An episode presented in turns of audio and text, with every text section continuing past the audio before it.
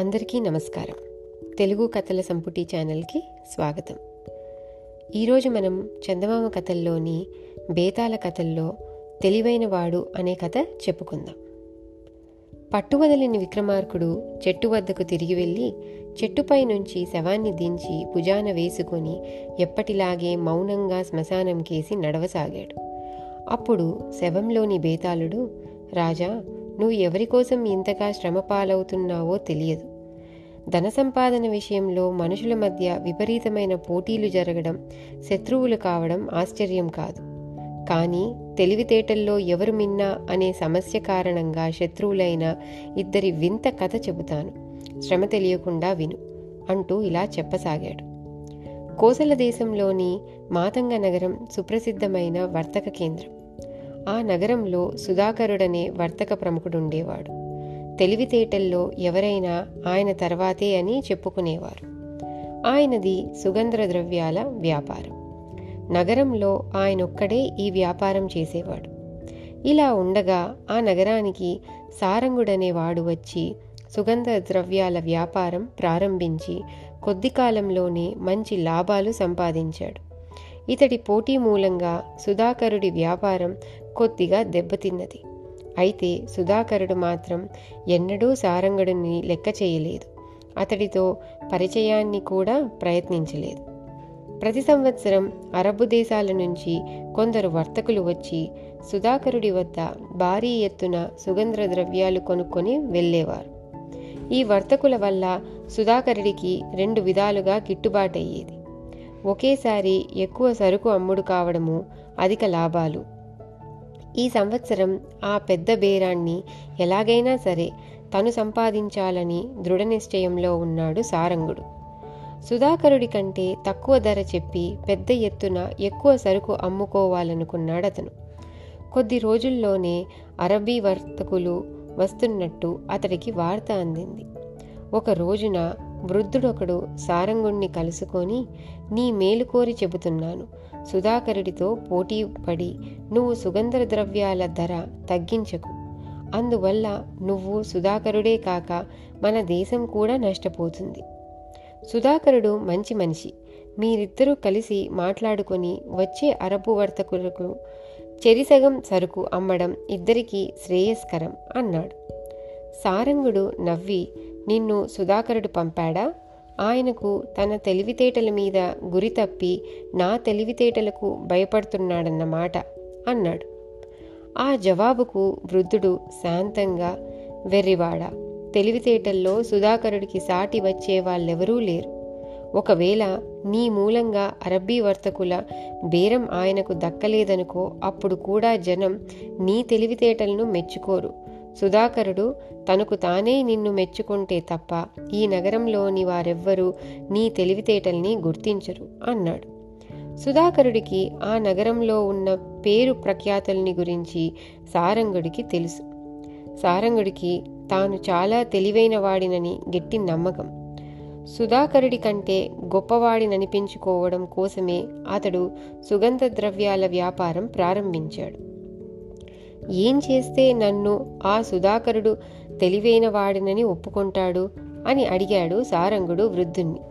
ఎంత తెలివిగలవాడైనా సుధాకరుడికి చేతకాని పనులు కూడా ఉన్నాయి. అవి చేసిన వాడిని ఆయన మెచ్చుకోగలడని అంటారు. నువ్వు ఒకసారి ఆయనను కలుసుకొని మాట్లాడరాదా? అన్నాడు వృద్ధుడు.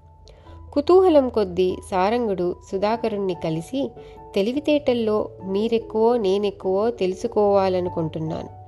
మీరు చేయలేని పనేదైనా ఉంటే చెప్పండి నేను చేస్తాను అన్నాడు.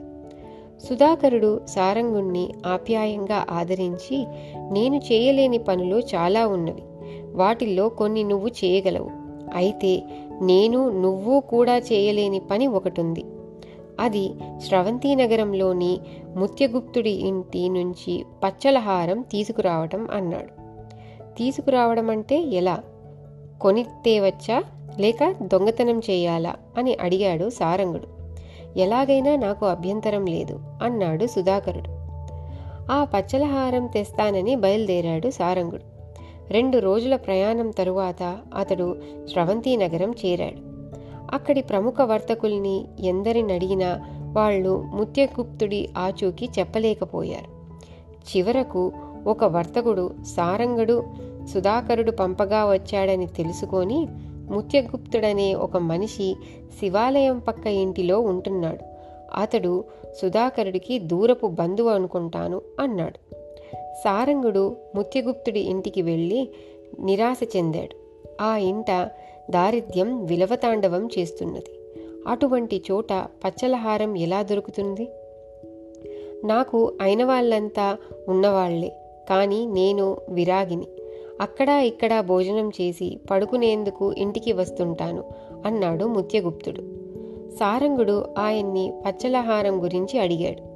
ఈ ఇంట్లో నీకు ఏది కావాలన్నా తీసుకుపో నా అభ్యంతరం లేదు అన్నాడు ముత్యగుప్తుడు.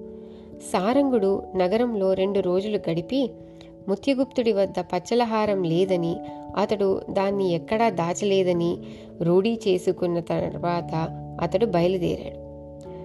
అతడు చిరాకు పడుతూ తిరుగు ప్రయాణమై రెండు రోజుల్లో మాతంగ నగరం చేరుకొని సుధాకరుడి దగ్గరికి పోయి మీరు నాకు అబద్ధం చెప్పారు.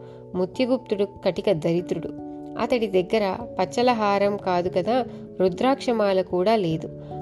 లేని వస్తువుని నేనెలా తెచ్చేది? అన్నాడు. నేను అబద్ధం ఆడలేదు ముత్యగుప్తుడి ఇంటి నుంచి పచ్చలహారం తీసుకురమ్మన్నాను కానీ అతడికి పచ్చలహారం ఉన్నదని నేను చెప్పలేదు కదా?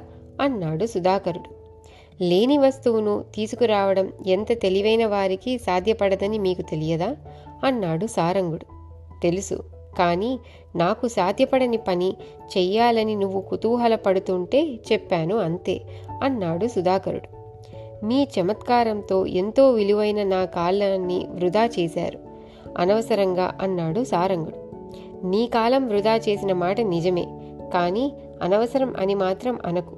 నువ్విక్కడ లేని సమయంలో అరబ్బీ వర్తకులతో నా వ్యాపారం పూర్తయింది కదా అన్నాడు సుధాకరుడు. సారంగుడు రెండు చేతులతో తల పట్టుకొని మీ తెలివితేటలు అమోఘం. నేను చిత్తుగా ఓడిపోయాను అన్నాడు. తెలివితేటల సంగతి ఎలా ఉన్నా కావాలనుకుంటే నేను చెయ్యలేని పని నువ్వు ఇప్పుడే చేయగలవు అన్నాడు సుధాకరుడు నవ్వుతూ. ఏమిటది? అన్నాడు సారంగుడు ఆశ్చర్యపోతూ. నా కూతుర్ని పెళ్ళి చేసుకోవడం అన్నాడు సుధాకరుడు. ఈ మాటలకు సారంగుడు మరింతగా ఆశ్చర్యపోయాడు.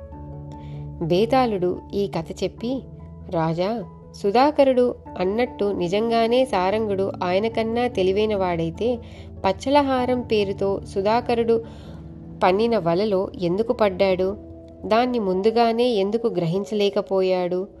అటువంటి వాణ్ణి అల్లుడుగా చేసుకో చూడటం తెలివి తక్కువతనం అనిపించుకోదా?